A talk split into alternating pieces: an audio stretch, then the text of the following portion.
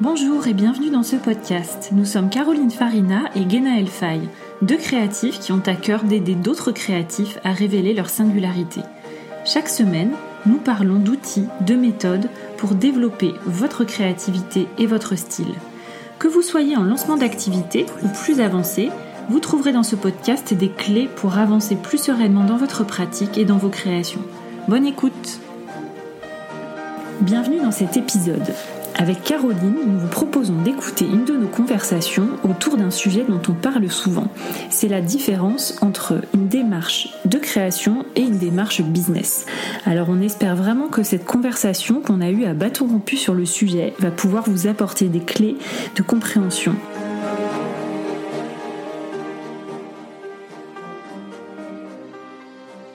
Donc de quoi on, veut parler aujourd'hui, c'est euh, la démarche artistique versus la démarche un peu business. C'est-à-dire euh, la démarche que peut avoir euh, un artiste, un, artisan, un créateur, versus la démarche business. Donc ce que j'entends de démarche business, c'est plus... donc on commence petit mais on augmente très vite, il faut aller chercher des fonds, mm. voilà.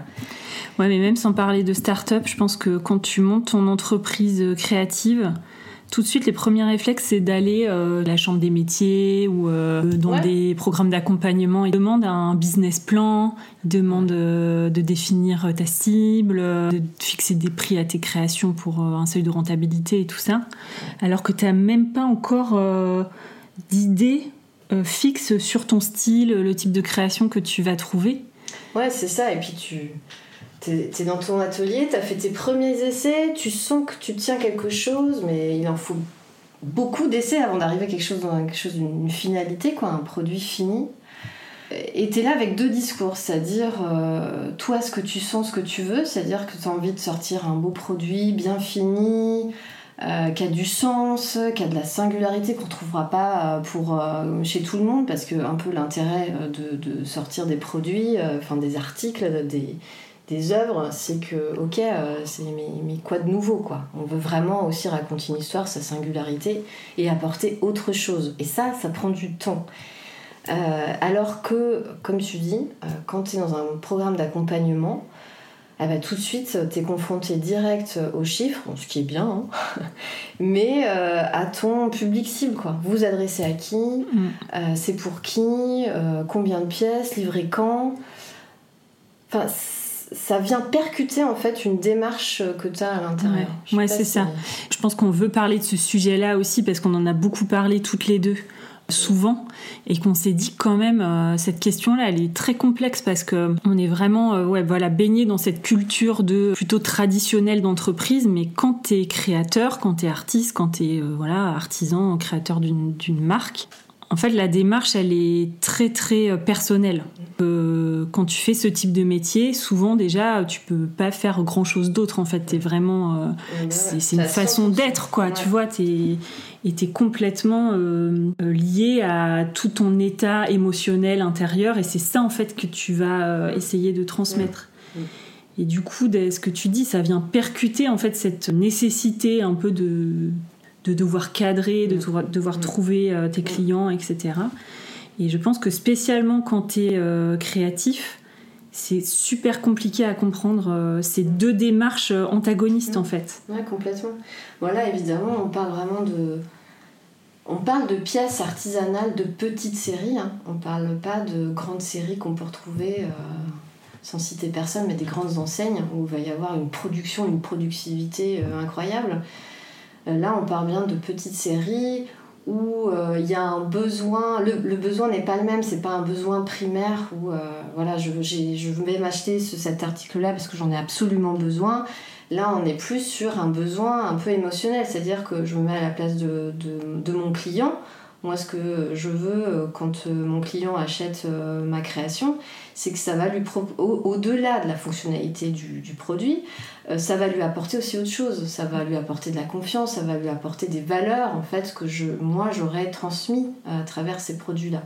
Ouais, ou aussi un besoin de reconnaissance dans ce que tu vas faire, en fait, ce que tu vas proposer. Il va dire ah oui ben voilà moi je j'aime aussi des choses de cet univers-là, je me reconnais dans cette production. Et du coup, il y a un... ouais, tu nourris aussi un, besoin, un certain besoin de reconnaissance en fait chez la personne. ce, ces différents besoins. En fait, tu dis besoins primaires ou besoins utilitaires, Oui, ou enfin voilà, on ne sait pas trop oui. comment le définir, mais. C'est sûr que du coup, on peut vite avoir tendance à se dire, euh, bah oui, mais moi, ce que je fais, euh, ça n'a Mais pas oui. vraiment d'utilité, Oui. quoi. Alors ou, que.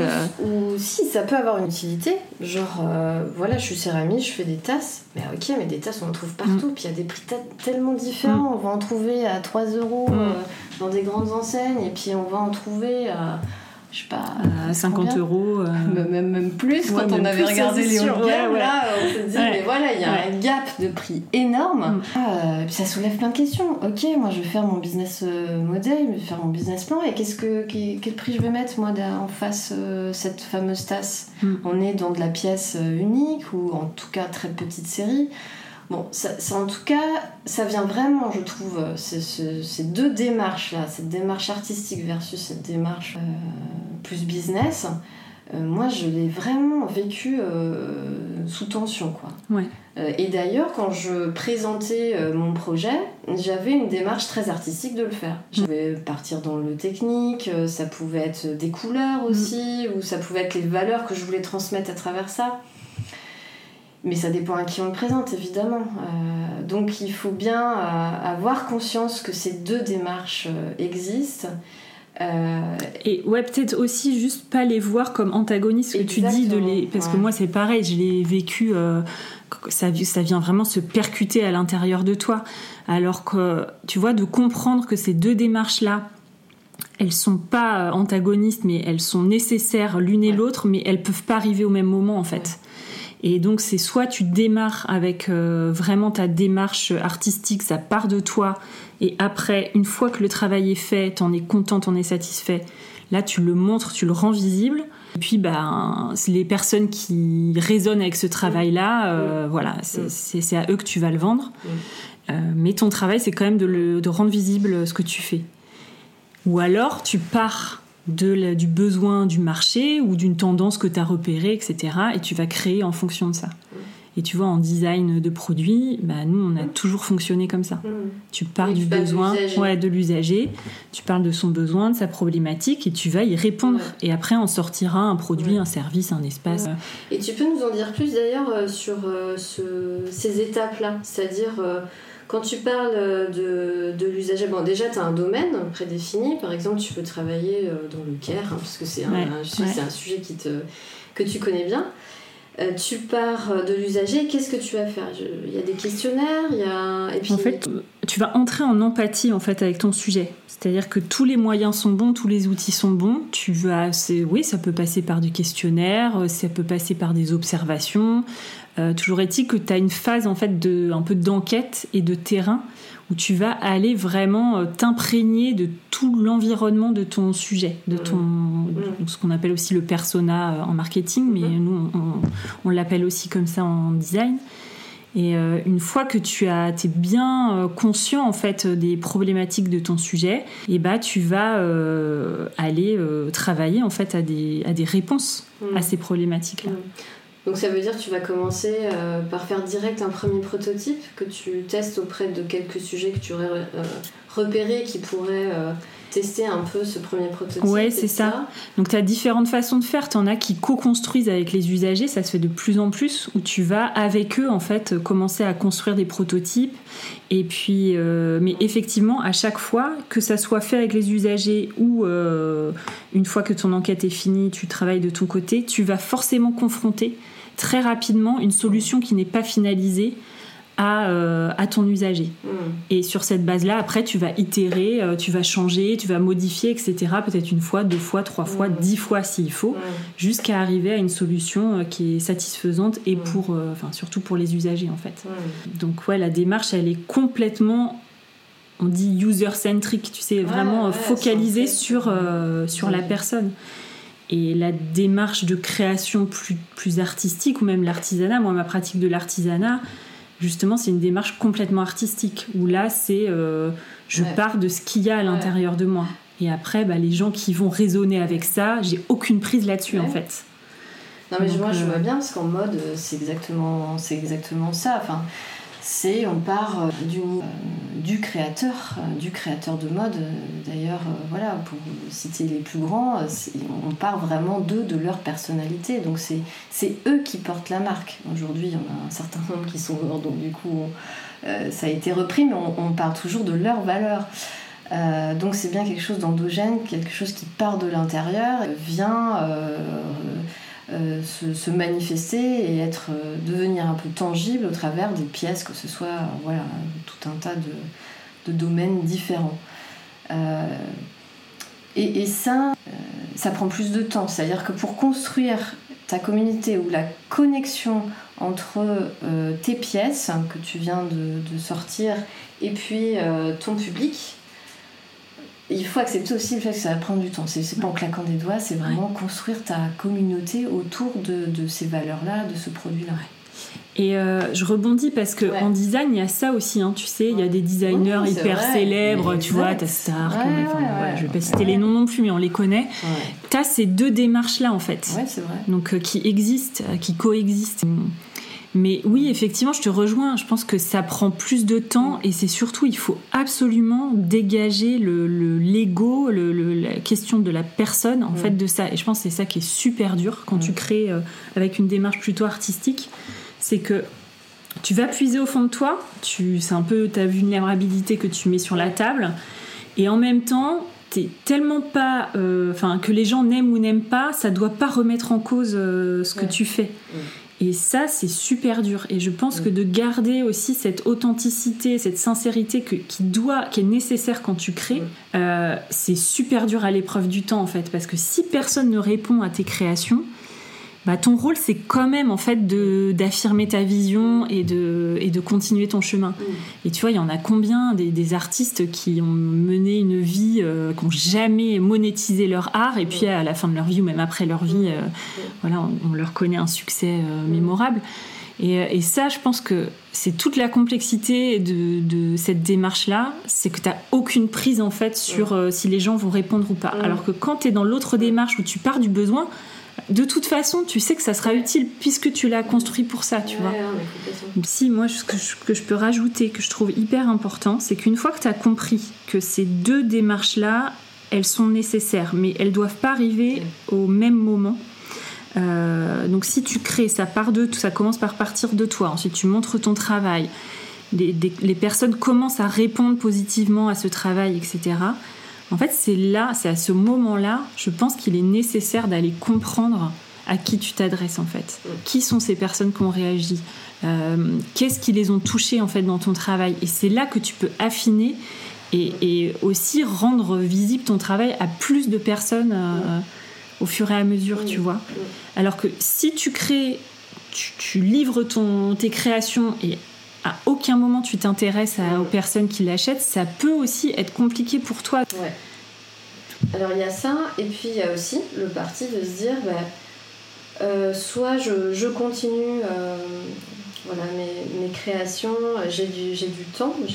Quand je dis j'ai du temps, ça veut dire que j'ai pas un besoin financier euh, là, mm. maintenant, tout de suite. Euh, où j'ai, je suis toujours installée dans mon job, peut-être de salarié, etc. Et puis je me questionne sur le fait de voilà, faire une, de me lancer dans l'artisanat. Euh, il y a aussi euh, cette stratégie qui consiste à créer sa communauté, par exemple sur Instagram, de valeurs ou d'un sujet qui le tient particulièrement à cœur. Et là, de commencer à constituer sa communauté autour de ces valeurs-là et ensuite de venir voilà, euh, faire des propositions euh, d'objets euh, en disant ben voilà j'ai envie de me lancer dans tel ou tel domaine voilà ce que j'ai envie de faire qu'est-ce que vous en pensez et voir comment ça répond hmm. c'est une première aussi démarche un peu pour tester son, sa création ses créations ouais.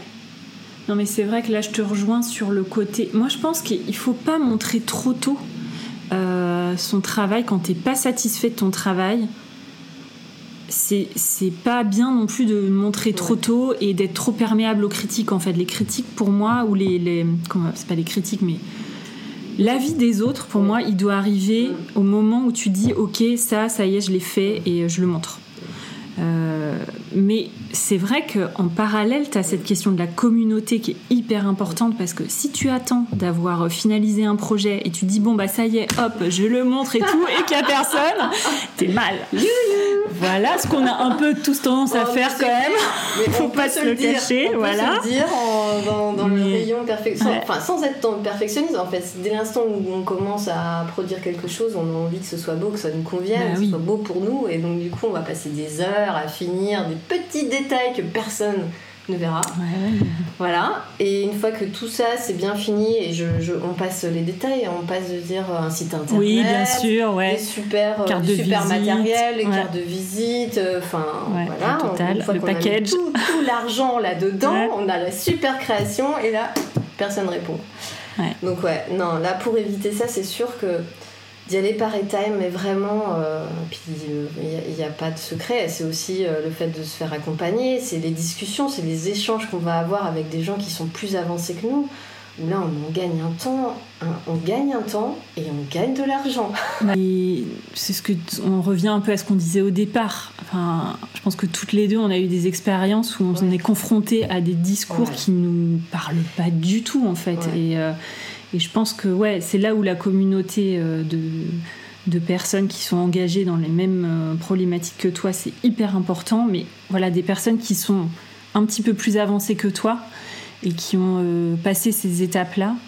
Et c'est vrai que spécialement sur cette question de aller tester un peu ton offre avant d'investir, c'est des conseils qui sont pas faciles à,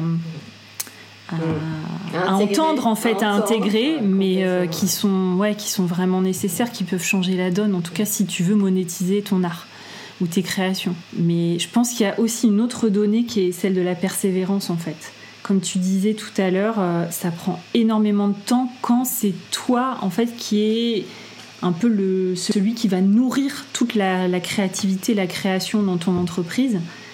Euh, ça prend plus de temps pense que dans d'autres situations où tu peux faire intervenir d'autres personnes, en fait, tu vois, pour, euh, pour créer les produits et tout ça.